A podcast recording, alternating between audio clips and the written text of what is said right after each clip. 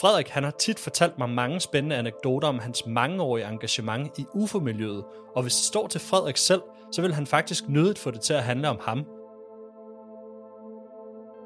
Frederik vil for alt i verden gerne, at det handler om emnet, men Frederiks historie, den er spændende, fordi den siger også noget om emnet.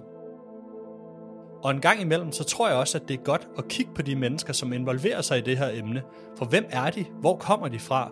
Og hvad er det i grunden, der har gjort, at de kaster så mange kræfter i et emne, som de hverken tjener penge eller berømmelse på? Frederik han er en af dem, en ægte græsrodsaktivist, der har siddet og brændt DVD'er med dokumentarfilm og sendt dem til danske politikere for at skabe opmærksomhed omkring UFO-emnet. Brugt sine hårdt optjente feriedage og penge på at rejse til UFO-konferencer rundt omkring i verden – alt sammen med det noble formål at skabe noget opmærksomhed omkring et emne, som Frederik synes er så enormt vigtigt. Jeg har altid været fascineret af Frederiks ihærdighed, og i øvrigt alle de andre mennesker, som helt frivilligt kaster deres tid og energi over det her lidt skøre emne. Desuden har jeg nok også altid været lidt misundelig på, at Frederik har haft en personlig kontakt til mange af de helt store navne inden for UFO-emnet, som for eksempel George Snap, Jeremy Corbell, James Fox og Robert Hastings, og det er altså bare for at nævne nogle af de navne, som Frederik han har mødt på sin vej som UFO-aktivist. Så jeg elsker simpelthen, når Frederik han fortæller historier fra gamle dage. Så i dag så taler vi om den ene halvdel af Uforklarligt, nemlig Frederik Uldal, som jeg er glad for endelig har sagt ja til at lave en episode, der handler om ham. Ja, faktisk har det taget mig mere end et år at overbevise ham om, at hans historie fortjener at blive fortalt. Så velkommen til den her episode om UFO-aktivisten Frederik Uldal.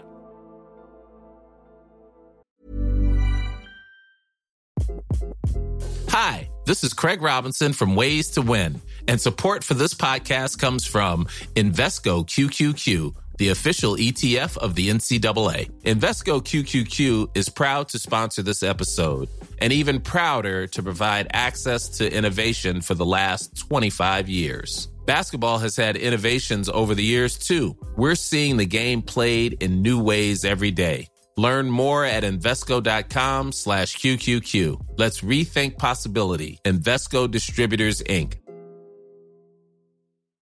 Millions of people have lost weight with personalized plans from Noom. Like Evan, who can't stand salads and still lost 50 pounds. Salads generally for most people are the easy button, right? For me, that wasn't an option. I never really was a salad guy. That's just not who I am. But Noom worked for me. Get your personalized plan today at Noom.com. Real Noom user compensated to provide their story. In four weeks, the typical Noom user can expect to lose one to two pounds per week. Individual results may vary. Velkommen til, Frederik. Tusind tak, Martin, for at jeg måtte være med igen. Og jeg er virkelig glad for, at vi, øh, vi laver den her episode i dag, fordi det har efterhånden, øh, ja, det har faktisk taget mig mere eller mindre et års tid at, øh, at dreje armen om på dig i forhold til at få lavet en episode, der handler omkring dig, fordi du har været sådan lidt tilbageholden i forhold til at lave en episode, der handler om, omkring dig og dit engagement i det her. Men jeg synes virkelig, det er en interessant fortælling, der er til, til dit engagement inden for det her emne.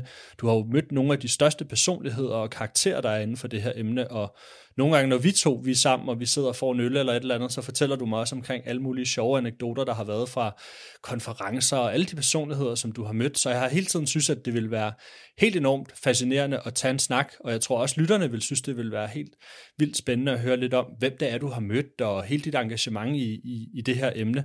Så, så først og fremmest tak, fordi du, øh, du langt om længe har fået, fået mod på at lave sådan en episode. Ja, så håber vi ikke, det bliver alt for meget ananas giant juice. Ja, præcis. Men Frederik, hvad hedder det? Kan du ikke lige til at starte med at give sådan en kort introduktion til sådan, øh, du har været engageret i det her, der hedder Exopolitik Danmark, som du også var med til at grundlægge. Så kan du ikke lige prøve at fortælle sådan lidt om, hvad, ja, hvorfor du etablerede det her Exopolitik Danmark i tidernes morgen?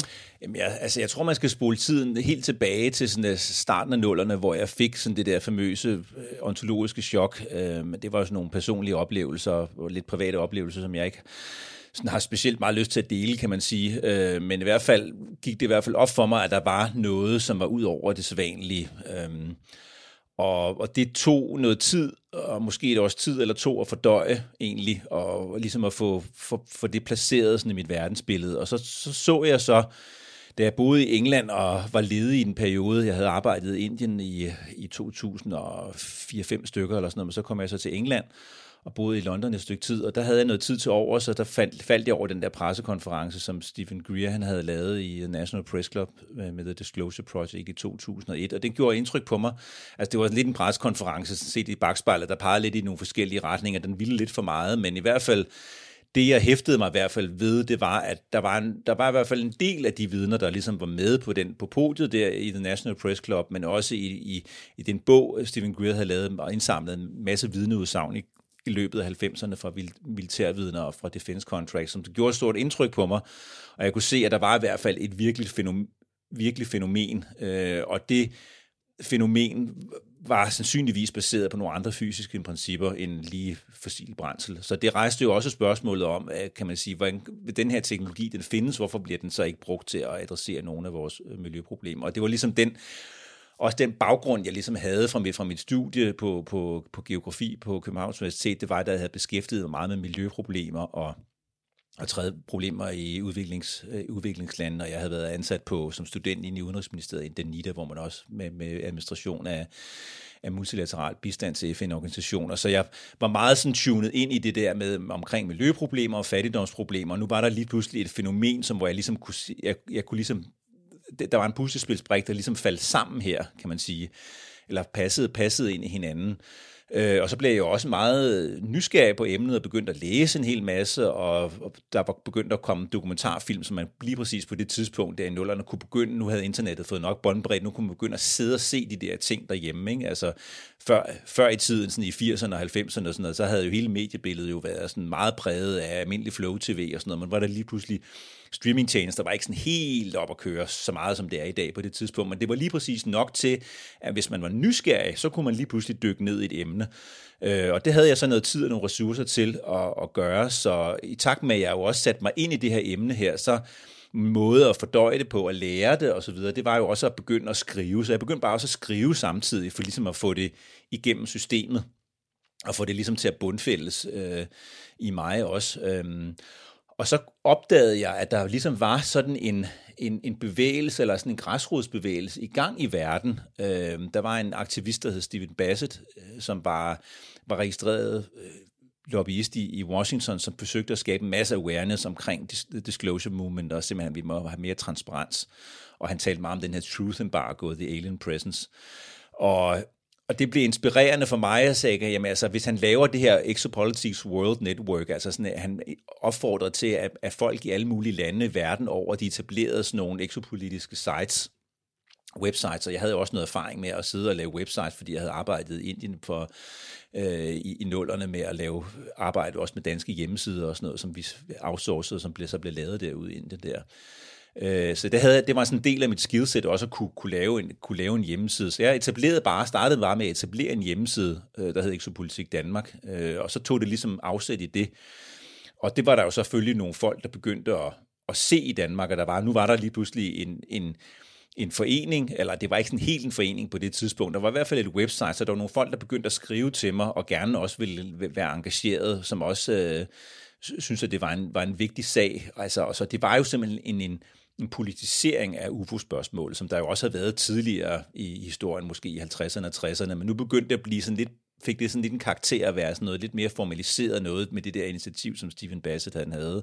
Selvfølgelig var vi meget sådan, det var ikke alle lande, der havde sådan et initiativ, men jeg huggede op med en, med en fyr, der hed Robert Fleischer, som lavede Exopolitik Tyskland, og han var, øh, eller han er jo stadigvæk meget, meget virksom. Han har det, der hedder Exomagasin i, i Tyskland i dag. Så ham har jeg lavet, utro, lavet jeg utrolig meget, havde meget tæt samarbejde med i, i det der år der. Øh, og det endte jo også med, at vi tog på en, en, en konference, den første konference i, i 2007 i Rom.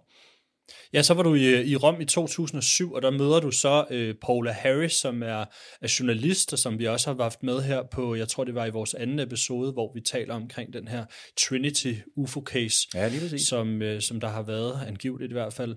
Og øh, du møder også øh, filmproduceren James Fox, som, øh, som har lavet flere forskellige ting, Moment of Contact og The Phenomenon, som der er sikkert rigtig mange, af, der lytter med her, som sikkert har set. Og der møder du faktisk de her to personer i, øh, i 2007. Hvordan Hvordan var det at møde dem? Jamen, det var helt fantastisk. Altså, jeg, jeg, jeg var jo helt, helt grøn på det der tidspunkt der, i det der felt der, og jeg var meget sådan beæret og, og imponeret af og, og ligesom at, og det var også super spændende, og lige pludselig nu, altså det der med at sidde og se, og sidde derhjemme på sofaen og se det, og sidde og sidde og skrive derhjemme, det er jo en ting, man lige pludselig begynder at, og så tage ud og møde nogle mennesker, som, som har været i det her felt. Paola, hun har jo været i det her felt i, i, i lang tid, ikke? og hun var enormt øh, hvad hedder det, åben og gæstfri og inkluderende, hvilket var enormt fedt for, for mig og Robert. Robert han var også lige kommet til, øh, kommet til emnet på det der tidspunkt.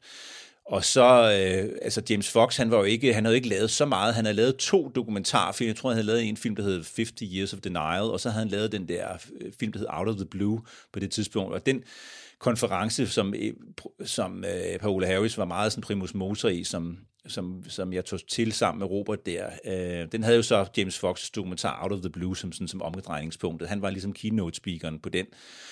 Og så var det jo så oplagt, fordi jeg, jeg havde hørt, at der var nogen, der ligesom var som en del af deres aktivisme. Det der med at være aktivist, det havde jeg ikke rigtig været før, men øh, nu havde jeg fået blod på tanden, og så spurgte jeg James Fox, om man må uddele den der dokumentarfilm til medlemmerne af det danske folketing, og sagde, ja, ja, det måtte jeg hjertens gerne. Så, så det var sådan noget med at sidde derhjemme efterfølgende, da jeg kom hjem og med, med, med sådan en inkjetprinter og sidde og, og, og sidde og brænde DVD'er, som man brugte dengang, ikke? og så, så putte dem ned i sådan nogle små lommer, og så finde adresserne på alle de der politikere, og så sende det ud og så også sendte det også ud til nogle erhvervsledere og nogle NGO'er og sådan noget. Ikke? Altså ikke fordi jeg regnede med, at der var nogen, der ligesom ville, jeg ville få nogle reaktioner på det, men så kunne man bruge det efterfølgende til at sige til nogle aviser og til nogle medier, sådan at hør, jeg har, jeg har sendt det her til dem, til de her politikere og sådan noget. Kunne det være interessant at, at tale med de politikere, Nå, har du fået den, eller et eller andet, eller begynder, altså sådan, så det sætter gang i et eller andet, ikke? Altså sådan, det er ligesom, en måde at lave aktivisme på og sige, jamen så, så kan man skabe noget opmærksomhed om selve emnet på den måde der. Ikke?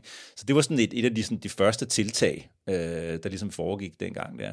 Og det her tiltag, det taler du faktisk også om, da du er til den her øh, konference i Rom i 2007, hvor du fortæller om, at du sender den her dokumentar, som James Fox har lavet til øh, medlemmerne af det danske folketing. Lad os lige prøve at høre, hvad du siger der. Yes, this is Frederick from uh, Exopolitics Denmark. We're here in, uh, in Rome, in Italy, And uh, we just finished the conference today, the Exopolitics conference, and we had a lot of presenters and uh, we saw a lot of exciting material being presented. And uh, one of the main attractions was uh, James Fox uh, from the United States, who has produced the film Out of the Blue, which is going to be presented to um, Danish members of Danish Parliament in hopefully a couple of months or so when I return to Denmark. Jeg synes jo virkelig, det er en beundringsværdig og inspirerende sådan græsrodsaktivisme, som, øh, som du har haft gang i her, så ja. brænde DVD'er og sende ud til alle de danske politikere. Men det her er jo faktisk ikke den eneste sådan konference, du har deltaget i. Du har jo deltaget i virkelig mange forskellige konferencer og møder rundt omkring i verden i forhold til det her emne.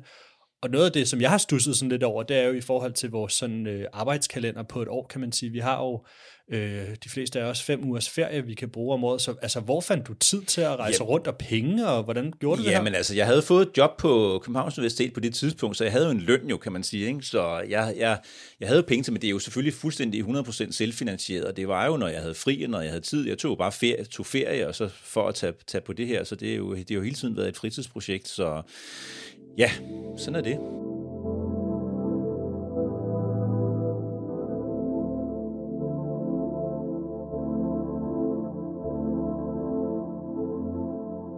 Så, så året efter her, der tager du så faktisk til, til Washington, øh, D.C., hvor der også er sådan en, en X-conference her omkring det her emne. Kan du ikke lige prøve at fortælle omkring sådan hele den her X-conference i Washington? Jo, altså det, det var jo igen ham her, Stephen Bassett, som jeg nævnte før, altså den her exopolitiske aktivist, som, som stod for de her konferencer, og de havde også kørt, jeg tror han startede med dem i nullerne, sådan måske var der en i fem og i seks og i syv, hvor jeg ikke sådan var, var interesseret i emnet, nok interesseret i emnet endnu, men i 8, der deltog jeg så også, og sådan sloganet. Jeg kan huske, da jeg kom til det her hotel, det blev typisk holdt ude på sådan et Hilton-hotel, som lå uden for Washington D.C. Jeg tror, det var lidt, måske lidt dyrt at booke et, et helt hotel inde i, inde, i, inde i centrum, inde i Washington City, så det blev afholdt lidt uden for Washington i noget, der hedder Gaithersburg. Øhm, og da jeg kan huske, at den første gang jeg kom til, den der, til det der hotel der, så står der sådan, sådan stort banner hen over den der konfer- eller indgangen til det der Hilton Hotel der, hvor der står X-Conference, så står der, it's not about uh, lights in the sky, it's about lies on the ground. Ikke?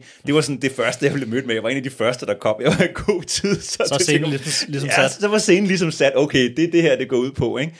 Og så sidder jeg der i hotellobbyen, og så stormer ham der, Stephen Bassett, så ind der, ikke? og er totalt optaget af planlægningen af det. Ikke? Altså, der kommer altså, der har måske været 20 speakers eller sådan noget øh, til den der konference der, ikke? og der har måske været, der har måske været 300 deltagere eller sådan noget, så det var sådan relativt stort, ikke? Altså, så det er jo sådan, men det var også en relativt let på den måde at komme til Washington, for der gik direkte fly fra Kastrup til Washington, så, så det var også både hos en, en, en, øh, en, en, en historieprofessor fra University of Maryland, som jeg havde været kollega med på CBS nogle, nogle, nogle år inden og sådan noget. Så jeg havde en kontakt, der jeg ligesom, så jeg kunne være der. Ikke? Øhm, men ellers så boede jeg der på hotellet der. Så, og der var jo nogle rigtig spændende, interessante personligheder med til den her X-conference, og du fik jo også lov til at hilse på en, øh, på en del af dem, og du havde jo også nogle selvpåtaget, kan man sige, arbejdsopgaver i forbindelse med, at du var der, hvor du jo interviewede nogle af de mennesker, som var her. Hvem var det, der var der til at starte med? Jeg ved, der var, en, der var blandt andet en astronaut. Ja, altså, det, altså jeg, jeg teamede jo op igen med ham her, Robert Fleischer fra, øh, fra Exopolitik Tyskland, så vi havde meget tæt samarbejde omkring det, og han er jo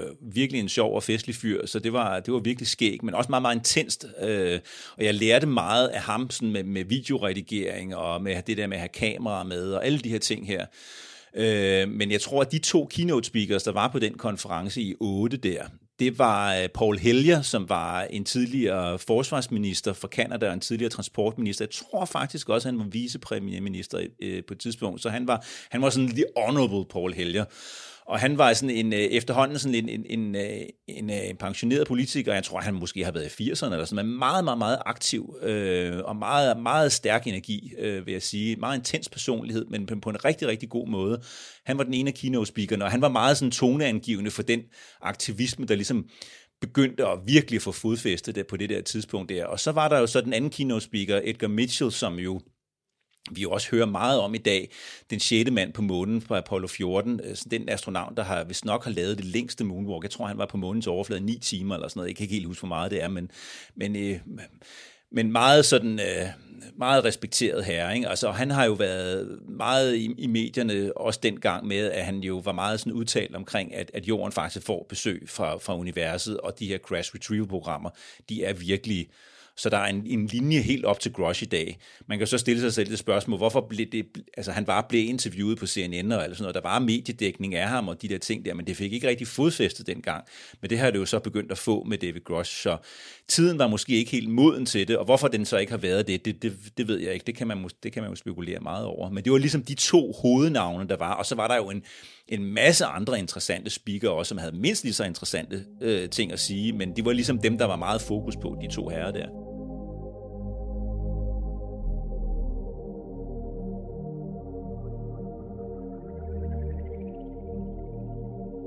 Og jeg synes lige, vi skal prøve at dvæle lidt ved nogle af de her to personligheder, som du nævner her, nemlig J. Edgar Mitchell, den sjette mand på månen, som du siger. Han taler jo nemlig, du laver et interview af, af ham. Ja, sammen med Robert, ja. Sammen med Robert, ja, hvor I blandt andet taler lidt om Roswell, er det korrekt? Ja, det er rigtigt, da vi snakkede om, Ros, øh, om Roswell. Altså, Edgar Mitchell, han var jo ikke sådan en, der hævdede, ligesom, det gjorde godt Grosh jo heller ikke, han havde førstehånds øh, erfaringer med, med ikke-jordisk intelligens, men han i og med, at han havde været på månen, så var der mange, der ligesom kom og betroede sig til ham, og han var fra oprindeligt fra Roswell-egnen, så, hvor han havde, bare, så vidt jeg kan huske, hvor han var vokset op, så der var mange af de der oldtimers, som han kalder dem, som betroede sig til ham og fortalte nogle, nogle ret opsigtsvækkende historier. Så Edgar Mitchell også i andre sammenhænge var fuldstændig overbevist om, at de her historier, som også Grosh han taler om i dag, at, at, at de var virkelige. Jeg har faktisk et lille, lille klip fra det interview, som, øh, som, som du lavede her sammen med, med Robert Fleischer på det. Lad os lige prøve at høre, hvad, hvad J. Edgar Mitchell han siger.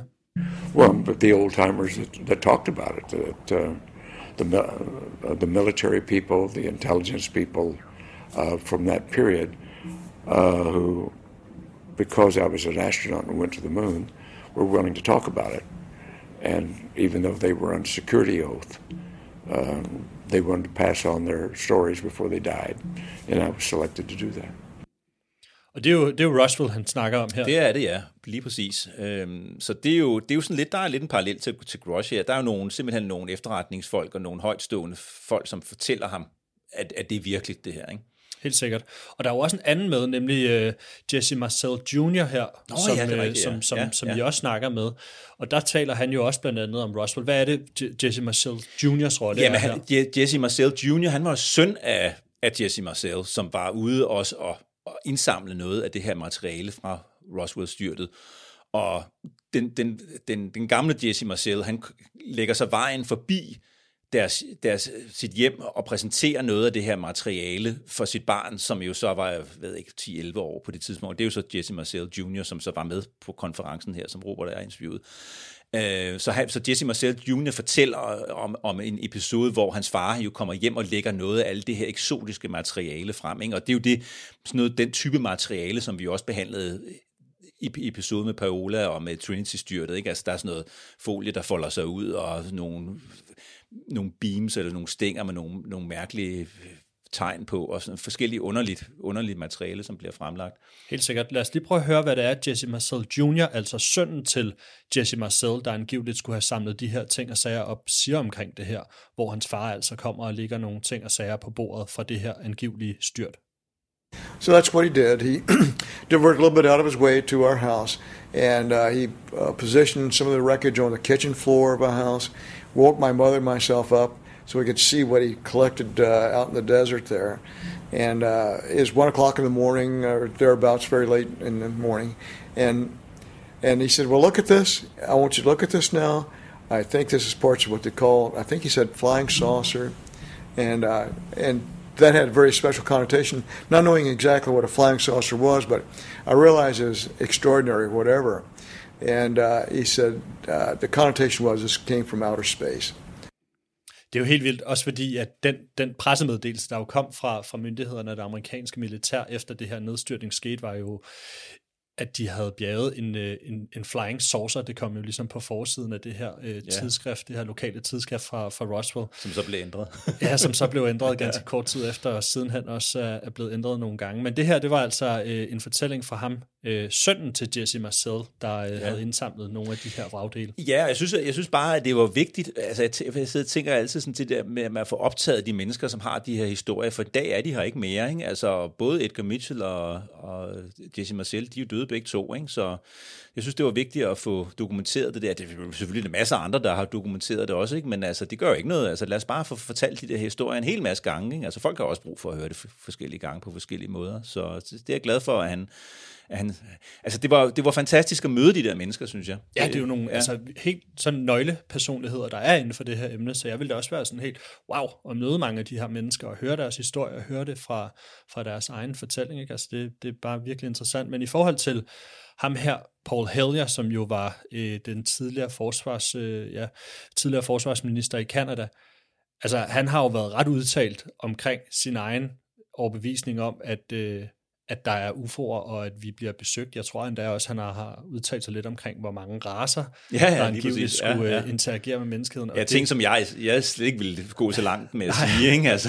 ja, det, det er nogle ret vilde udtalelser, ja, han kommer med, og det, ja. altså, vi skal huske på, det er altså en tidligere forsvarsminister fra Kanada, som siger ja, de her ting. Det, det er det. Og ham, ham, han er også med på den her X-Conference som, som en af de her keynote speakers, og, øh, og jeg synes da lige, vi skal prøve at høre lidt, hvad det er, han, øh, han taler om til den her konference, hvor du jo også er med. Hvor ja, det var han, til middagen om aftenen på hotellet, ja. Ja, præcis, hvor han blandt andet taler om noget om sådan de demokratiske implikationer og øh, black budgets og reverse engineering og sådan nogle ting. Men lad os lige prøve at høre, hvad han siger her. It is ironic that the US should be fighting monstrously expensive wars in Iraq and Afghanistan, allegedly to bring democracy to those two countries – when it itself can no longer legitimately claim to be called a democracy when trillions, and I mean thousands of billions of dollars have been spent on projects about which both the Congress and the Commander in Chief have been kept deliberately in the dark.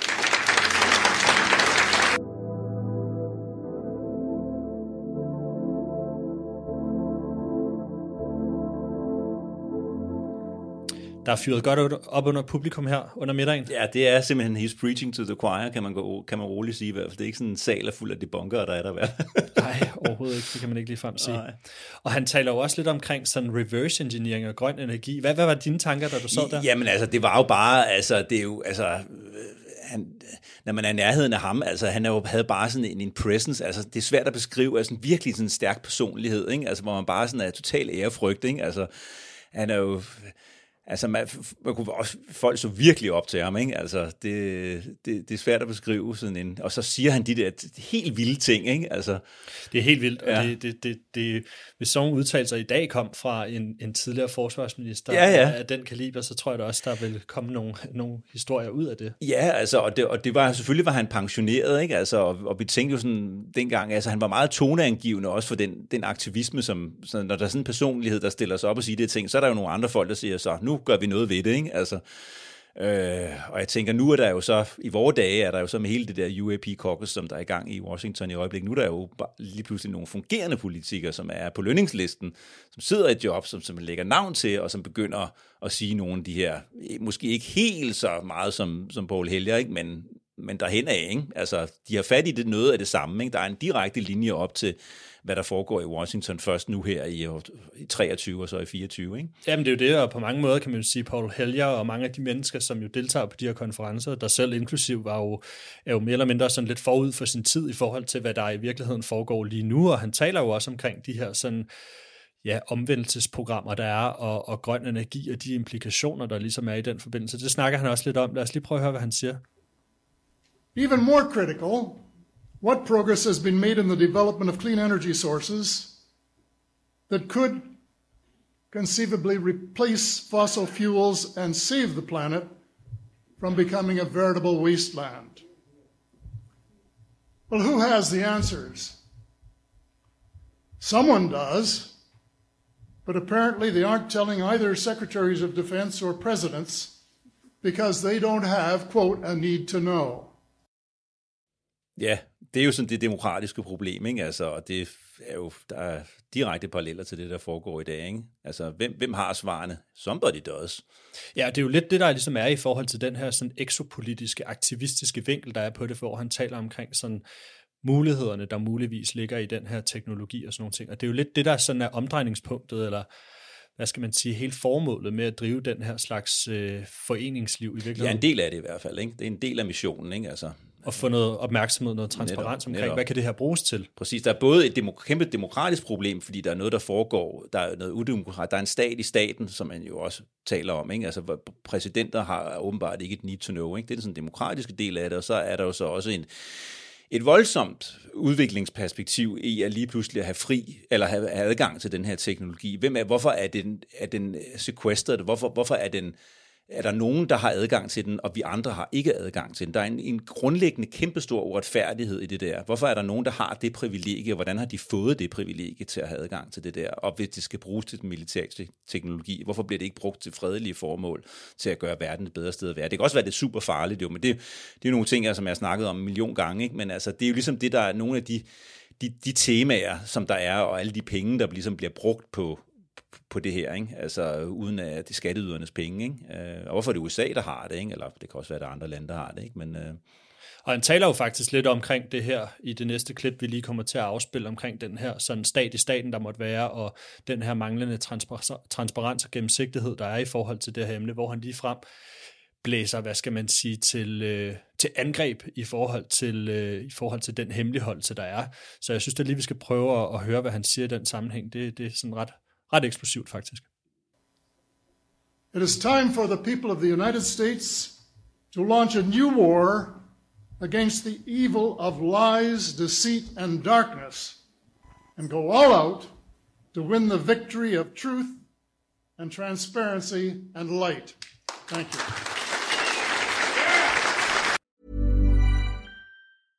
Ready to pop the question? The jewelers at BlueNile.com have got sparkle down to a science with beautiful lab grown diamonds worthy of your most brilliant moments. Their lab grown diamonds are independently graded and guaranteed identical to natural diamonds, and they're ready to ship to your door. Go to Bluenile.com and use promo code LISTEN to get $50 off your purchase of $500 or more. That's code LISTEN at Bluenile.com for $50 off. Bluenile.com code LISTEN. Hiring for your small business? If you're not looking for professionals on LinkedIn, you're looking in the wrong place. That's like looking for your car keys in a fish tank. LinkedIn helps you hire professionals you can't find anywhere else, even those who aren't actively searching for a new job but might be open to the perfect role. In a given month, over 70% of LinkedIn users don't even visit other leading job sites. So start looking in the right place. With LinkedIn, you can hire professionals like a professional. Post your free job on linkedin.com slash people today. Stor begejstring. Stor begejstring, må man sige. Det er, ja. det er, det, det er, det er meget sigende for, hvad skal man sige, også måske det publikum, der er der, at uh, der virkelig bliver klappet ja, altså, og hudet ja, i baggrunden. Ja, ikke? altså man kan høre folk, der siger sådan, here, here, og folk er meget begejstrede. Det er, det er jo sådan, det er jo alle the believers, der er der, ikke? Altså, present company included.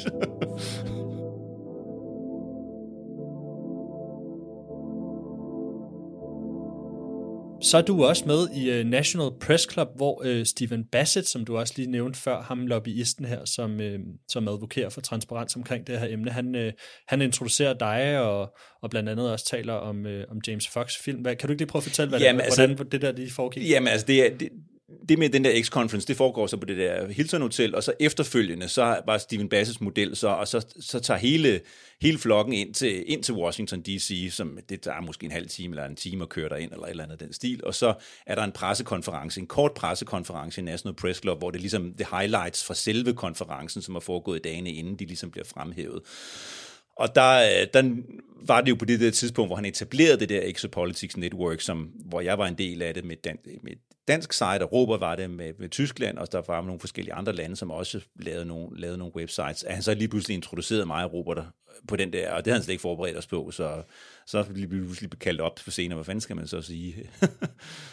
Det lyder faktisk sådan en, en, en kende ubehageligt. Ja, det var det også. faktisk mere eller mindre min værste frygt, da jeg, da ja. jeg gik i skole, at læreren lige pludselig ja, det var sagde, hey, lige op time, og ja, ja, lige præcis et eller andet matematikstykke, ikke, man lige skal op og lave. Så jeg synes da lige, vi skal prøve at høre, hvordan du, øh, hvordan du bare derede, da han gjorde det. Lad os prøve at høre det. Now, two individuals who have stepped forward in Europe have done a fantastic job uh, really taking the bull by the horns, not only in terms of the website, but in terms of media and other exposure to this issue have come from Europe to attend the X conference. And I'm going to bring them up to say a few words about the development of their sites. We have from um, Denmark, Frederick Udall, and from Germany, Robert Fleischer. My name is uh, Frederick Uldal. Uh, I come from Denmark. Uh, I live in Copenhagen. I have recently established the, the website exopolitics.dk. Uh, and a lot of material I'm presenting is, is what we have here, lots of witness testimonies and uh, material and information about new energy technologies. Uh, what I also have done recently is to deliver the documentary Out of the Blue that James Fox made to the members of the Danish Parliament, and this is the most recent activism that I have I have done. Uh, and this I have this fairly new initiative, so I haven't I haven't gone forward with any more at the moment, but I expect more activism to come. Thank you. Thank you. Ja, det jo altså en helt øh, tidlig fase af din øh, ja, UFO-aktivisme her. Ja, og så, ja det, var, det var meget spøjst. så kom Robert så på bagefter. Ikke? Ja, så kom Robert så på bagefter, ja. Og der står du jo faktisk der i et øh, fuldt jakkesæt og øh, ser meget repræsentabel ud, må man sige, men det er jo også... Øh... Ja, altså det var jo også helt bevidst, ikke? Altså, fordi det er jo sådan et langhåret emne, ikke? og jeg tænker sådan, det, det nytter ikke at gå med op og se, se meget flippet ud, vel? Så ikke fordi jeg synes, jeg ser noget flippet ud til hverdag, men, men altså sådan lige gør, gør lidt ekstra ud af sig selv, ikke? Så...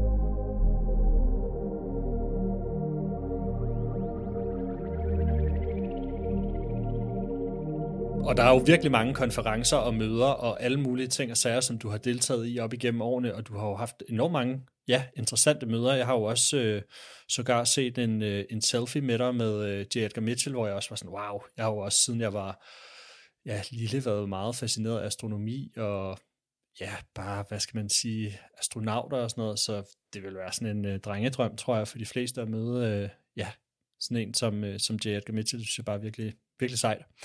Øhm, men Frederik, hvordan var det i forhold til sådan at, at stå frem sådan i offentligheden omkring alt det her, og bekende din interesse yeah. for ekspolitik, fordi yeah. jeg tænker bare, der er sådan, altså på det her tidspunkt, altså det kan godt være, at emnet begyndt at få noget opmærksomhed, det har jo fået meget opmærksomhed, i hvert fald op gennem siden, hvad skal man sige, 40'erne og 50'erne, men på det her tidspunkt er det jo ikke lige så bredt anerkendt og interessere sig for det her emne, som det måske er nu på det her tidspunkt, så at stille sig frem sådan i pressen og i medierne og op på en talerstol i Washington og tale om de her ting. Hvad, altså, hvordan var det egentlig at, sådan at, at gøre det? Jamen, jeg synes, det var meget angstprovokerende. Altså, jeg synes, at det var, der var virkelig nerver på, synes jeg. Altså, men jeg synes, at, men, men nysgerrigheden og vigtigheden af det, synes jeg, var, var større, kan man sige. Øh, så jeg gjorde det bare. Altså, og så håber, jeg jo, så håber man jo selvfølgelig på, at der er nogen, der også bakker en op og også går med, ikke? Altså, så man er flere, og man er flere, der løfter i flok, ikke? Altså, og, og jeg er jo faldet ind i det på et eller andet tidspunkt, øh, og hvilede på skuldrene af nogle andre, altså, jeg håber jo også, at, sådan, at det, den her episode her, vi laver, du og jeg, også kan inspirere og sige, okay, Frederik, han gjorde det sådan og sådan på sin måde, på det her det tidspunkt, og så er der nogle nye også folk, som, altså, jeg kommer ikke til at lave helt det samme aktivisme, som jeg har gjort tidligere, hvor jeg var yngre, men jeg håber, at der er andre, der, det er måske der er andre, der lytter til det her, der siger, okay, vi, vi, vi vil også være med, og vi gør det på vores måde, og vi, vi gør det med, med de midler, vi har til rådighed, og, og nu er vi så i år 2024, og så er det jo en anden tid, og så starter vi et andet sted, ikke? men det hele bygger jo oven på hinanden, ikke? så... Har der været en eller anden, det har jeg nogle gange tænkt på, har der været en... Øh en frustration forbundet med ligesom at være involveret i det her emne på en eller anden måde. Altså den, den manglende udvikling, der nogle gange har været, yeah. når der så sker et eller andet noget yeah. eksplosivt som David Grush. Jamen altså, jeg synes jo altså, at det var meget, meget op ad bakke, specielt det der med at få, få politikere og medierne i tale. Øh, det synes jeg var meget svært på det der tidspunkt. Der var jo hele tiden ting, og der var jo sådan nogle news cycles, altså nu nævnte vi Edgar Mitchell, han var i 2009 var han så også på talerstolen i National Press Club, og det fik jo omtale på CNN, når han blev interviewet, men det dør hele tiden ud igen på det der tidspunkt. Ikke? Det ligesom om, det er som om, at det får ikke, får, ikke, får ikke momentum, og det har det jo så fået i de, i de seneste år. Ikke? Så jeg, jeg synes jo også, at for forskellige grunde, at sådan, at omkring 2017 og 18, der er faktisk der, hvor de der New York Times artikler, de kommer og så videre, der begynder faktisk, og folk, de der Pentagon-videoer kommer ud, der begynder jeg at gå lidt død i det, ikke? Altså, fordi det, Puha, ikke? det er hårdt arbejde. Ikke? Altså, man, skal også, man har også et liv ved siden af med, med almindelig lønarbejde og med familieliv og alt sådan noget. Ikke? Altså, så så jeg, jeg trak også lidt stikket på emnet i nogle år og var lidt væk fra det et, et stykke tid der på det, på det der tidspunkt der. Men uh, der er vi ikke nået til i kronologien endnu. nej, nej, og jeg er da virkelig glad for, at uh, du kunne vækkes fra de døde, havde han ja! sagt, og, og komme, komme tilbage igen. Jamen tak, fordi du vækkede mig. Det var noget kunstigt ånden fra mig. Præcis. øhm, så, men hvad hedder det? Altså, jeg tænker bare nogle gange, jeg har nogle gange haft det lidt svært, hvis jeg har siddet i øh, familiesammenkomster eller til, øh, øh, til fester eller et eller andet, hvad det nu end måtte være, og øh, der er nogen, der ved, at jeg laver den her podcast, eller taler om UFO-emnet, eller sådan et eller andet. Øh, altså, hvordan, hvor, hvor skal jeg lige starte, og hvor ja, skal jeg lige tage ja, fat? Ja, altså, ja. Er der, er, har du nogle gode råd til, til nogen, der sidder derude, som måske er interesseret i det her emne, og som godt kunne tænke sig at tale med, med hvad skal man sige, deres nærmeste og venner og bekendte omkring det her? Øh, altså, hvor, hvor, hvor starter man ligesom, ja, tænker du? Men altså, nu, nu tror jeg, nu det er jo nemmere i dag. Dengang var det meget svært, ikke? Altså, jeg kan jo, altså, det var meget svært at, at, at tale med folk om det på det tidspunkt, men i dag er det jo meget nemmere. I dag kan man jo starte med David Grush for eksempel, ikke? og sige, at nu har der jo været den der whistleblower, og han, han påstår dit og datten, ikke? og nu er der en masse amerikanske fungerende politikere, der har, har fået det som en sag. Ikke? Altså, så, og når man bare man siger det, så, så tænker de fleste mennesker, okay, altså det er ikke fordi, de behøver at tro, at der er noget der, ikke? men altså, så ved man i hvert fald, at, at det, er et, det er et alvorligt emne. Ikke? Og, og dengang var der meget mere tendens til, at det var et sølvpapirsemne. Ikke? Altså det er det ikke, det er det ikke længere.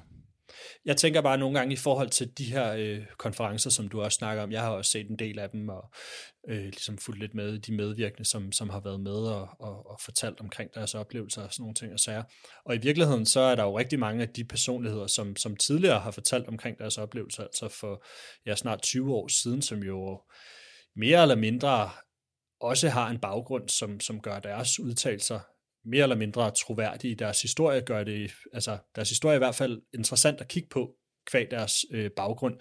Så vi har jo hørt det her mange gange tidligere i virkeligheden. Altså, så nogle gange er jeg sådan lidt nysgerrig på, på sådan dit perspektiv, som, hvor du har været midt i orkanens øje i forhold til mange af de her ting, som, som der er kommet frem tidligere. Hvor, altså, adskiller det her sig på nogen måde, det der foregår nu med David Grush, fra det, der for eksempel foregik dengang, og hvorfor? Nej, altså, altså ja, samtalen er jo anderledes, kan man sige, ikke? Altså, og opmærksomheden er anderledes i dag, ikke? Altså, det, men, men basically, så er det jo de samme ting, som David Grush siger. Det, der er jo ikke noget, altså, da, da du ringede til mig der i juni sidste år der, ikke, så var jeg da kom, fløj jeg op af stolen, men det var jo ikke, for, det var ikke på grund af informationerne, fordi informationerne har jeg hørt en million gange jo, og dem, og dem der har, folk, der har interesseret sig for UFO, øh, UFO-fænomenet og hele UFO-historien i lang tid, de, der er ikke noget nyt i det, David Gross siger på den måde, men det er jo noget med hans troværdighed at gøre, og måden han er kommet til, til materialet, og man kan verificere, hvem han er, og hvad det er, det sætter i gang, det er nyt.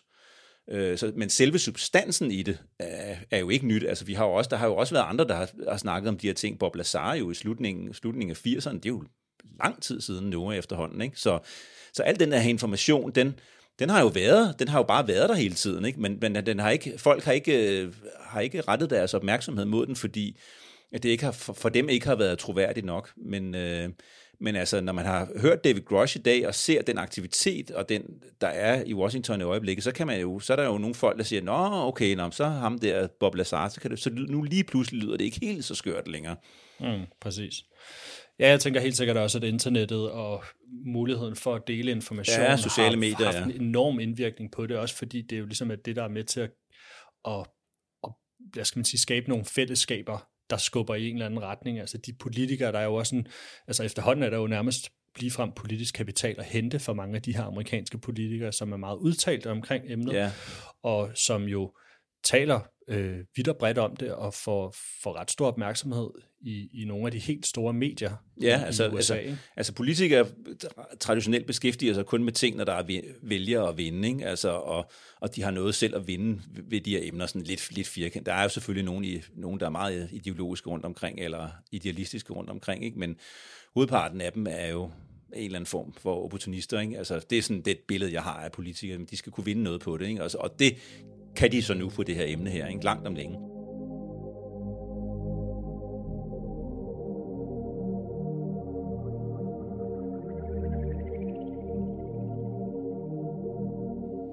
Er jo øh, en af de her frontkæmpere, som du talte om lidt tidligere, øh, Steven Bassett. Kan du ikke lige prøve igen også, øh, bare for lytternes skyld, lige at give sådan en, hvem, hvem er det, han er, Steven Bassett? For ja, han, er jo stadigvæk meget Ja, han er der jo stadig, ja. I, i ja, altså han har jo været virkelig været, han har været registreret lobbyist i Washington og har været aktivist og har råbt masser af medier op og har og jo efterhånden fungeret, været med i en masse podcasts og, og lavet de der X-conferences der og og det hele foregik lidt i, og tror jeg også lidt i kølvandet på, på Stephen Greers preskonference der, ikke? Der, der tror jeg også, han var med faktisk, man synes, at man kan se ham i baggrunden. Ikke? Øhm, øh, så han har, været, han har også været meget toneangivende for den der aktivisme der. Altså, jeg har været meget inspireret af ham, men ikke fordi jeg er enig med ham i, i alting, altså som overhovedet ikke, men, men, men han har nogle ret gode pointer, og han er sindssygt skarp, og så har han en fantastisk tør humor. Så. og du har jo haft fornøjelsen af at, øh, at møde ham her i, i København, i Danmark. Ja, han havde sådan en, en rundtur i Europa, som han selv arrangerede, så, og så, så, så er det klart, så, så, han var sådan en, der couchsurfede lidt, ikke? og så, så, så, så skrev han sikkert til mig, kan jeg, jeg kan ikke helt huske det, om, om, om han ikke kunne holde det oplæg i København, og så synes jeg selvfølgelig, altså det er jo super, super nemt, ikke? Altså så skal man lige finde et lokale, og så skal man reklamere lidt for det, ikke? Altså så holdt han et, et oplæg, et langt, langt oplæg på et lokale, jeg havde lånt på Lykkesholms Allé på Frederiksberg i, i, i, i København, øhm, hvor, han, hvor han talte om sin aktivisme og en lang, historie, lang baggrund for, for UFO-historien osv., øhm, og så ringede vi jo så til, eller jeg skrev jeg til nogle medier, og, og, og eller også var det Pia Knudsen, som var meget aktiv i foreningen på det tidspunkt, øhm, som øh, kontaktede medier, det kan jeg ikke, altid ikke huske, det er også ligegyldigt, men, men det korte lange var i hvert fald, at han kom på, på harddisken på øh, det der radioprogram og snakkede om sådan ligesom de der teknologiske perspektiver, der er i forbindelse med den her teknologi, og så øh, tog bed øh, det er to udland også på øh, med Erkan Østen som vært, som jo også er vært, vært i den dag i dag. Øh, og var med i et udmærket indslag på det to udland, hvor han jo netop jo også talte om reverse engineering og alle miljøperspektiverne i det. Og det var sådan også i det år, hvor der var det her klimatopmøde i København, ikke? hvor jeg ligesom sagde til Steven, jamen, du, du kan også kæde det sammen med det her, ikke? Altså, og det gjorde han jo bare altså, en heartbeat. Ikke? Altså, det var, og jeg kan huske, han kom ud for det der interview med Erkan Østen, hvor han bare sagde, at det var, det var, det var skide nemt, det der. han stillede ingen kritiske spørgsmål, ikke? så det var meget sjovt. Jeg har faktisk et, øh, en lille bid med fra, ja, ja. Fra, fra, hvor han er med på, på DR Udland her. Lad os lige prøve at høre, ja. hvad han siger. Certainty. But what do you think is in those classified American files? Everything that they have learned about this issue with all of their resources since the 1940s, including the fact that they've had at least one extraterrestrial vehicle, probably more than one. They've been studying intensely with hundreds of billions of dollars of funding in underground government facilities, uh, trying to understand the propulsion system in those craft and the energy systems in those craft. And that's just the tip of the iceberg. So they know a great deal. Uh, how much they know, of course, we won't know until they tell us. Ja, det er jo, det er jo Grush i dag, ikke? Altså. Det må man sige, ja. Og det her, det er 14 år siden. Ja, det, det, det, det er ret vildt at, at høre, at han i virkeligheden ligesom antyder nogle af de samme ting, som, som det, der kommer frem. Og jeg synes generelt bare, at det er ret sjovt at høre rigtig mange af de udtalelser, som, som der tidligere har været set, øh, hvad skal man sige, og så kigge på Grushes øh, påstanden og, og nogle af de andre, som kommer frem i øjeblikket, med den linse på en eller anden måde, for, for, fordi implikationen er jo ligesom, hvor meget af det, der tidligere har været fremme, er så sandt. Ja, altså, og, øh, og en af de ting, som jeg, jeg nogle gange hæfter mig lidt ved, det var, at man var meget, sådan, meget fokuseret på den der ETH dengang, altså den der ekstraterrestriske hypotese, at ligesom forklaringen på de her fænomener, det var sådan traditionelt set sådan besøgende fra en anden planet, sådan, der kommer et rumskib, og så flyver det hertil. Ikke? Altså, det var altså selvfølgelig var der også andre fortolkninger dengang, ikke? men hvor, hvad skal man sige, fortolkningsspektret, det har udvidet sig lidt i dag, ikke? så man, man, man, altså nu snakkede vi også med Michael Masters her på podcasten, ikke? Men, man, altså det kan også være tidsrejsende, det er den der interdimensionelle faktor, som Anna Paulina Luna, hun jo også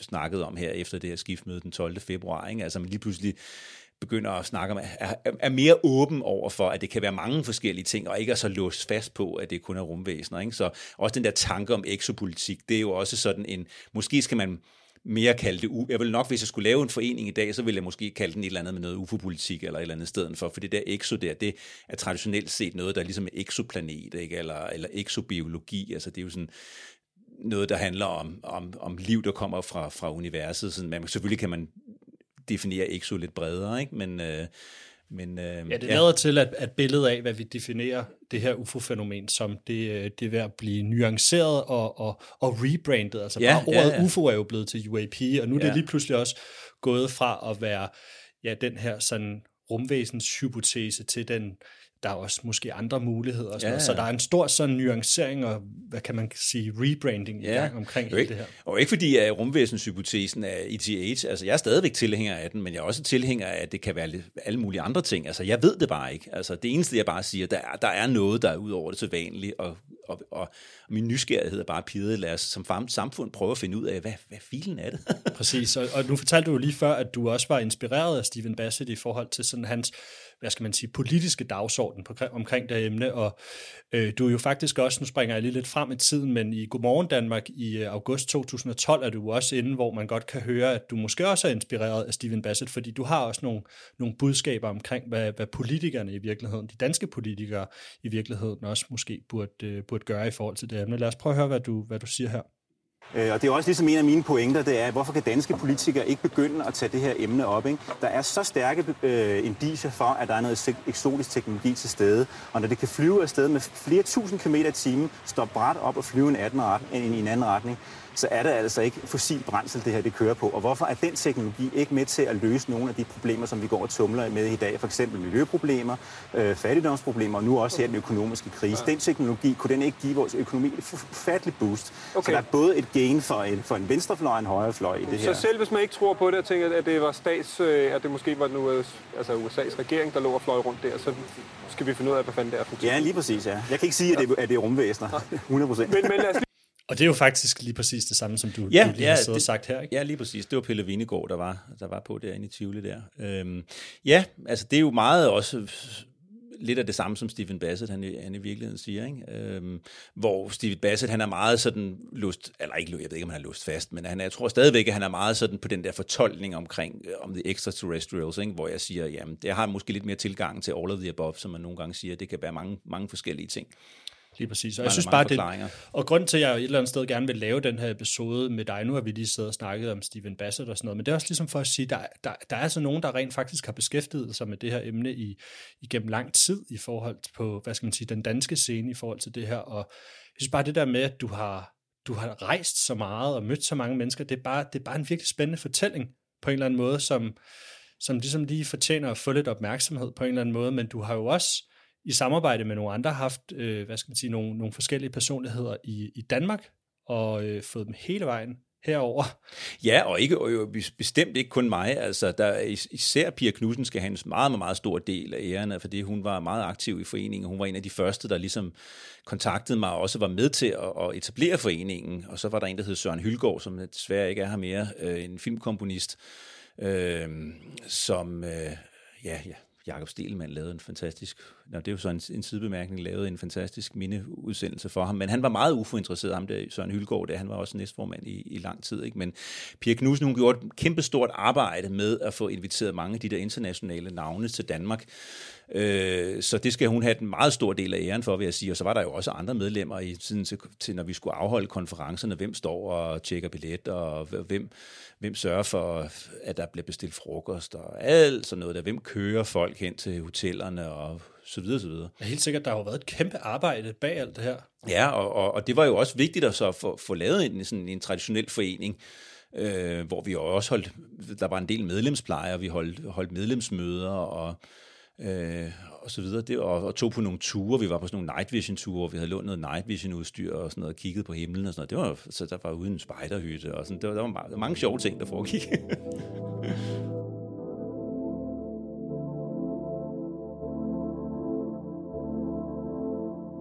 Du har også fortalt mig, at I har haft Robert Hastings i, øh, i Danmark. Vi har jo tidligere ja. talt lidt omkring forbindelsen mellem UFO og atomvåben her på podcasten, og jeg tror hvis ikke, der er nogen, der, der følger det her emne, som er i tvivl om, at der skulle være sådan en uomtvistelig forbindelse mellem UFO og atomvåben. Og Robert Hastings er jo, hvad skal man sige, den førende researcher inden for den her forbindelse, som jo blandt andet har skrevet en uh, bog, der hedder UFOs and Nukes, som, uh, som du også har, har nørdet meget minutiøst, men, men ham har jeg haft her i København. Kan du ikke lige prøve at fortælle om, ja, altså, altså emnet UFOs and Nukes, det er jo virkelig en af mine uh, kæpheste læste, jeg elsker det emne, altså, det er jo sindssygt alvorligt emne, ikke? Altså, men også fordi det handler om atomvåben, er det også mega, mega vigtigt og mega, mega alvorligt, ikke? fordi hvem er det, der piller ved vores atomvåben, basically, ikke? Altså, det er jo det, det, det, det, det handler om, så det burde få alles opmærksomhed, ikke kun folk, som øh, synes, at UFO er, er, er spændende, vel, men, men det vedkommer også alle atomvåben, det vedkommer hele jordens befolkning med streg under. Så når det så er sagt, så, så er der jo selvfølgelig en, en, en, en niche-interesse i det med, med UFO og atomvåben, og der var Robert Hastings jo i, i København, som vi havde inviteret, og han øh, lavede en, gav en præsentation ude på Islands Brygge i, i Kulturhuset derude.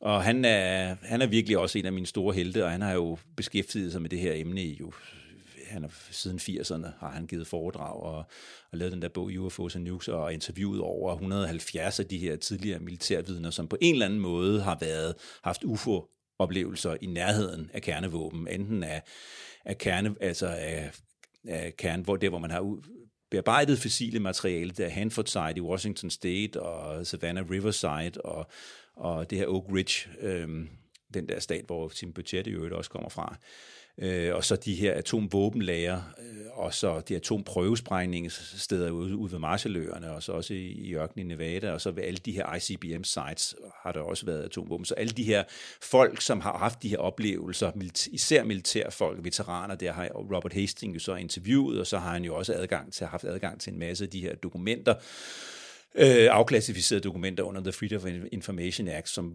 jo fortæller en historie om, at de amerikanske myndigheder og de amerikanske efterretningstjenester har behandlet det her emne meget, meget, meget alvorligt internt øh, og seriøst, men, men udadtil har haft en, en PR-kampagne om, at det var nothing to see here, move along. Ikke? Øhm, men det var, det var virkelig, virkelig fedt, at Robert Hastings han var, øh, var her i, øh, i København og, og tale, tale om det.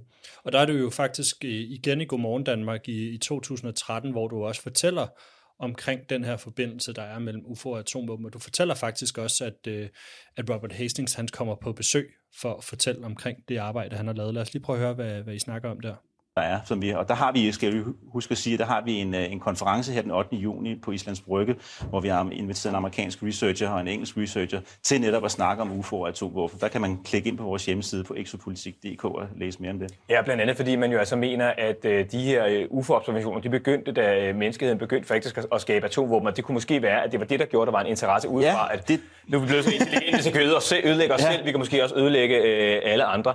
Lad os Ja, det var Morten Resen inde i, inde i Tivoli. Det lyder også, som om han... Øh... Ja, Morten Resen var virkelig på det her emne. Jeg kunne mærke, at han, han, han var sgu interesseret i det. ja. ja. Men det er fedt, fordi når vi ligesom gennemgår det her og så videre, det, der tegner sig også et billede af, at du virkelig har lagt et stort arbejde i det her. Både med at få folk til... Øh, til, til Danmark rejse ud, øh, kommentere på det alle mulige forskellige steder, og jeg synes bare, at det faktum, at du ved, der ikke er nogen penge involveret i det her, øh, snarere tværtimod, det, det har i hvert fald givet mig en eller anden fornemmelse af, at der har været sådan en ren og skær dedikation, som jeg bare altid synes har været sådan virkelig, virkelig øh, spændende. Jeg synes også, det er derfor, at det, det er fedt, vi laver det her, for at være helt ærlig. Øh, så. Men udover, hvad hedder det, Robert Hastings har I jo også øh, haft succes med at få de to helt store navne inden for det her emne, nemlig Jeremy Corbell og George Knapp i København. Og øh, kan du ikke lige prøve at fortælle, fordi det var i 2014, hvor øh, George Knapp, han, var, han, han kom før Jeremy Corbell i 17, ikke? Ja, altså George Knapp, han er, altså for, for de lyttere, som ikke er helt inde i UFO-emnet, George Knapp, han er en meget, meget prominent herre, øh, en journalist, undersøgende journalist, som har fået, vundet en masse priser osv., og, og han var ligesom den, den journalist, der bragte historien om whistle, eller whistleblower, det ved jeg ikke, hvad man kan kalde ham, men i hvert fald Bob Lazar, som jo hævdede øh, i slutningen af 80'erne, at han havde arbejdet i S4, som var sådan en underafdeling af Area 51 med reverse engineering.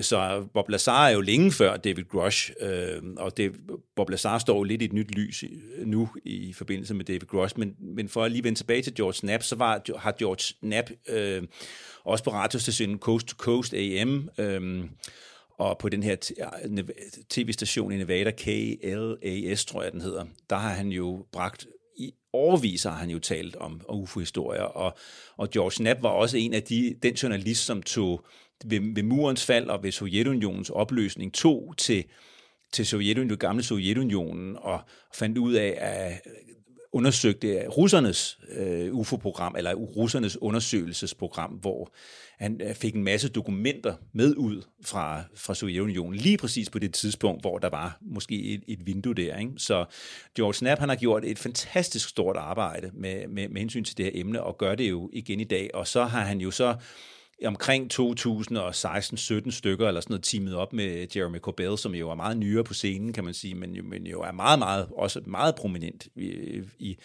i hvad hedder det, i, i, på, den, på UFO-scenen i dag, Jeremy Corbell. Men, men George Knapp inviterede vi til, eller det var igen, var det også Pia Knudsen, som var, var drivende kraft i det med at få få inviteret George Knapp til, til København, og han kom så med sin kone. Jeg tror egentlig, George han havde nogle forbindelser til Norge, eller sådan. Jeg tror også, han var i Norge i den der forbindelse der. Øhm, så han kom også og holdt et, et, et oplæg øh, i Kulturhuset på Islands Brygge. Nu var kendte vi jo så den, kendte vi jo så det sted der, fordi der havde vi jo haft øh, Robert Hastings og Timothy Good året efter.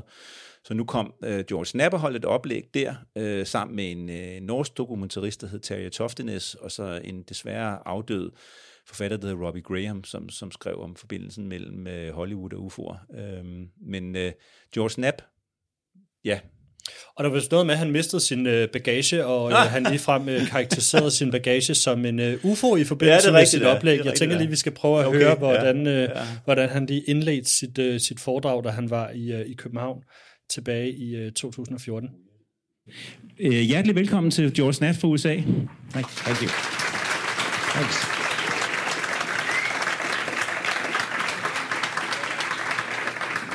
Hi, we're thrilled to be here. My wife Anna, say hi, Anna.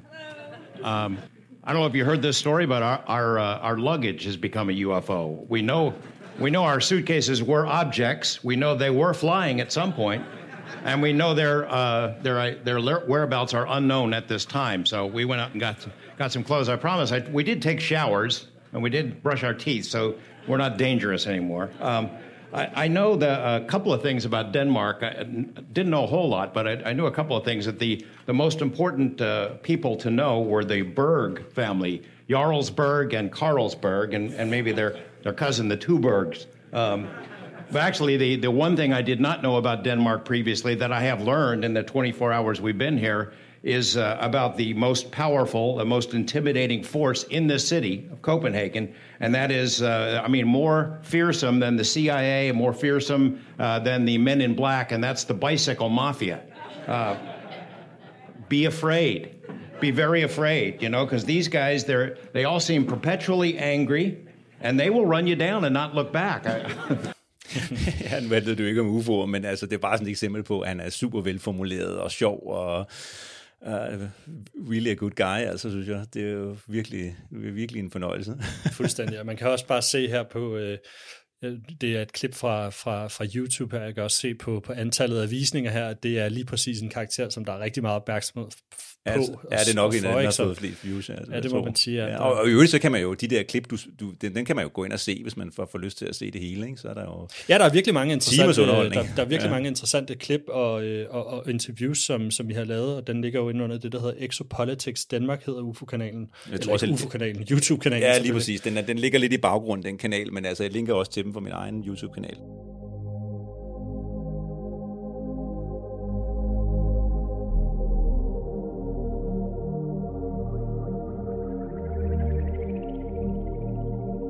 Og øh, så, havde, øh, så kom Jeremy Corbell også en tur forbi, øh, forbi København. Ja, altså, hvor, hvor Pia Knudsen, hun var meget drivende kraft for, for, for mange af de andre at invitere, altså hele arbejdet med, det var stort arbejde med at invitere folk, men lige med Jeremy der, der var, så vidt jeg husker, var det mig, der havde kommunikeret meget med ham. Øhm, og han kom så med sin mor, kan jeg huske, og boede inde på Hotel Imperial inde ved Vesterport. Øh, og han var ikke øh, sådan helt så kendt på det tidspunkt, øh, men utrolig festlig fyr, og, og sjov at være sammen med, og, og hold- holdt jo så det der, sit oplæg omkring den der dokumentarfilm, han havde lavet, Patient 17, på det tidspunkt, inde på, inde på Nationalmuseet, hvor vi så holdt det på det tidspunkt. Og lad os lige prøve at høre øh, hans, hans indledning her til, øh, til, det, øh, til det foredrag, som han holder inde på, på Nationalmuseet. I don't remember. I, I barely have any sleep from, you know, I just got here to Denmark. Thanks for having me. I don't know if I said that yet, but thanks for having me again here. And Frederick for putting this on. I mean, it's a real pleasure to talk to you guys and have the opportunity to share some of the stuff I'm very passionate about. Ja, det var jo lige hans, øh, hans korte introduktion her, og altså, jeg synes bare, det er helt vildt fedt, at mange af de her personligheder, de har været, øh, været i Danmark. Jeg synes, det er virkelig, øh, virkelig fedt, at, øh, at du har været med indover i forhold til at få, få det her til at kunne, kunne lade sig gøre. Hvordan var det egentlig sådan at hænge ud med de her personligheder i Danmark? Det var da bare meget intenst og meget sjovt. Altså, virkelig, virkelig skæg. Jeg ved ikke, hvordan jeg skal beskrive det, altså andet end, at det, det er jo nogle intense dage, når man har, når man har internationale gæster, og man skal jo være, man skal wine og dine dem simpelthen, ikke? Altså, man skal tage med, rundt og underholde dem og tale med dem, og ja. Pas og pleje dem snakkede, Pas og øh, pleje. passede, snakkede meget om UFO'er. og, Ja, det kan du tro. I snakkede vel næsten ikke om andet, kunne jeg Næsten ikke om andet, nej. Lidt for meget. Jeg har faktisk også et, øh, et andet klip med fra, øh, fra det her oplæg, som øh, Jeremy Corbell han holdt på, på Nationalmuseet, hvor han sådan taler og reflekterer over sådan lidt, hvad skal man sige, sine egne overbevisninger omkring sådan UFO-fænomenet og det mysterie, der ligesom ligger til det her. Øhm, lad os lige prøve at høre, hvad han siger. All together, all of these things that I've been able to film and, and get deep into, ultimately, it, it, it's all what I call the phenomenon.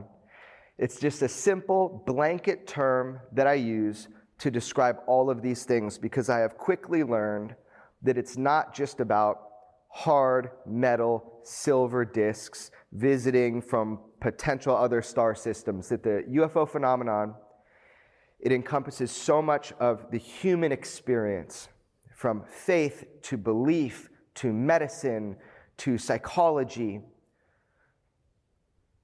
So if you're picking up what I'm putting down, I'm basically saying this is a vast mystery. That's why we need so many different perspectives. That's why we need so many different professional individuals looking at this from a, standpoint of art to journalism to science to faith to mythology to psychology. We need people in all fields to contribute and not be passive. Mark my words, there is a mystery, a true mystery here. This phenomenon is real. It's happening. It's tangible. It's partially physical. But you could deny it all day long. It is a real phenomenon. Ja, altså, og, og det synes jeg også er interessant, fordi her, det er så i 2017 det her, og han, han åbner jo lidt for fortolkningen af det, ikke? Altså det ikke bare handler om silver discs, ikke? Og det synes jeg, det er det, der sker i de år her. Lidt, lidt senere her, der begynder man at, at, at, at slippe lidt den der meget snævre fortolkning af, af, af at det skal være den, at det er rumvæsener, simpelthen. Nu kan det være flere ting. Og så taler han jo så også om her, at, det, at vi kan, at der, den der det der bro, den bro, der er for, at vi har brug for tværfaglighed omkring det her emne. Vi har brug for, at der er alle mulige discipliner, der bidrager til at få løst det her øh, mysterie, og det er jo i virkeligheden mange mysterier. Fænomenet, han siger, nu laver han en, et han kalder det det fænomen, men det er jo mange ting. UFO, altså UFO er jo mange ting. Ikke? Altså, det er virkelig et diverst fænomen, som, hvor vi har brug for alle mulige kræfter i vores samfund til at bidrage til at hjælpe. Og det er jo det, jeg også synes, at vi ser. Ikke? Altså for eksempel den der Soul Conference, og der kommer flere forskellige discipliner til. Ikke? Altså Diana Pasolka for eksempel, som er øh, religionsvidenskab, ikke? og så er der sådan en som Jacques Vallée, som er med, er, kommer fra computer science og øh, astronomi og så videre. Ikke? Altså, at der er mange, der, vi har brug for mange forskellige folk med alle mulige forskellige skillsets til at arbejde med det her store mysterie, vi står overfor. Ja, helt sikkert, og der er jo også rigtig mange, som ligesom har kastet sig ind i kampen om at, at skabe noget opmærksomhed omkring det her, og beskæftige sig med det på den ene eller på den anden måde. Vi har jo også efterhånden en del mennesker, som beskæftiger sig med det på, på den danske scene, altså, øhm, og jeg synes da også godt lige, at vi kan gøre noget reklame for nogle af dem, som, som beskæftiger sig med det herhjemme. Øhm, der er blandt andet øh, en god ven af programmet her, som har en, øh, en en Instagram-side, som hedder ufo underscore dk, og så er der også en, øh, en gruppe på, på Facebook, som hedder Dansk UFO-gruppe, hvor man kan diskutere og snakke og alle mulige ja, andre Christian Thomsen, ja, lige præcis. Ja, lige præcis. Ja, lige præcis. Han øh, gør et fantastisk stykke arbejde. Det må han man har, sige, og han ja. har også... Han har UAP, også UAP database hedder det også, ikke? Ja, han har Meget også en Instagram-side, som hedder UAP DB, ja. øh, hvor han meget ihærdigt også ligger op ja. af, af, af Ja, ja. forskellige ting og sager. Så der er en masse mennesker, Ja, som... og så er der jo flyvende til lærken jo selvfølgelig med Frederik Dirk, som jo også har lavet kæmpe, kæmpe arbejde de seneste par år, med også for mange af de, altså de her også George Knapp og Jeremy Corbell, alle de her personer, vi også taler om, også at få dem på, på dansk landsdækkende radio, ikke? Altså, det, er Lige jo, præcis. det er jo virkelig fedt også. Det må man sige, det har virkelig været med til at skabe en samtale om det her hjemme. Men Frederik, bare lige for at, at slutte af her, jeg tænker, hvad, hvor, hvor ser du samtalen bevæge sig hen, også i forhold til, hvad skal man sige, den, dan, den danske forbindelse til det her? Jamen altså, jeg tror, at på et tidspunkt, så vil de danske politikere øh, og de danske medier blive endnu mere draget ind i det, efterhånden som emnet udvikler sig i USA. Når de her førstehåndsvidner, som jo står bag David Grosh, de begynder at stille sig frem, og mediedækningen af den bliver endnu mere intens i USA, formoder jeg i de kommende år her, så vil dans, så, vil- så, vil, så, så kan man ikke, så bliver man nødt til også at beskæftige sig med emnet mere intenst i Danmark, og, og erhvervslivet vil måske også begynde på et tidspunkt, at det vil de helt stensikkert, når de begynder også at kunne se perspektiverne i det her, ud sådan fra et business-perspektiv, ikke? fordi der er, altså det økonomiske udviklingspotentiale, det her, det er jo, ast- ja, pun intended, det er astronomisk, ikke? Det er, der er mange, mange penge. Prøv at forestille, men prøv at forestille os, at den her teknologi på, på en eller anden måde kom ud og skulle gavne samfundet, ikke? Ja, helt En sikkert. Jeg tror også, at, altså, og det, det har vi jo også hørt flere andre forskellige mennesker sige, at, at det her kommer formentlig til at Ja. blive, øh, blive, blive taget i, rets, i retssalen, ikke? Altså, Ja, det kunne det også være, ja. Og, og, og det har jo en, en stor betydning for, hvordan mange af de her virksomheder, som muligvis skulle være involveret i det, hvordan Ja. deres aktiekurs kommer til at se ud, og så videre. Lige Men det, det, det er en helt podcast for sig, og det kunne jeg faktisk rigtig godt tænke mig at lave en, en episode omkring. Men også i forhold til, hvad skal man sige, nu behandlede vi jo forbindelsen mellem øh, UFO'er og Danmark og Grønland, og samarbejdet med USA i, i den sidste episode, vi lavede i forhold til UFO'er i Grønland. Og jeg tænker da helt klart taget, hvad skal man sige, det store, enormt store territorier, som, som Danmark og Grønland og ja, i, samar, hvad skal man sige, i samarbejde i form af rigsfællesskabet, vi har øhm, i betragtning, og den interesse, der er for det her fænomen. Altså, hvem ved, der er, burde måske også være noget, noget opmærksomhed lige ud fra, fra den vinkel, fra, fra de danske politikere. Det kan også være, der kommer det. Hvem ved? Ja, øhm, det gør der helt stensikkert. Det gør der helt sikkert. Jeg tror nok, der skal komme noget, noget fokus på det i hvert fald. Spørgsmålet er bare, hvornår? Spørgsmålet er bare, hvornår. Der kan jeg måske bare hilse at sige, at øh, der er i hvert fald nogen, der synes, at lige præcis den her vinkel er, er rigtig spændende, og lad mig bare lade det ligge ved det, tror jeg. øhm, så, men Frederik, det var, det var faktisk det for i dag. Ja. Øhm, ja. Det, det var sjovt at snakke om. Det var sjovt, ja. ja det og, var og fedt, lille du havde lyst til at dele din historie. Ja, total retro. Fuldstændig. Ja. så, øh, så tusind tak for i dag, og tak Jo. fordi I lyttede ja, med. Ja, tak. Hej igen.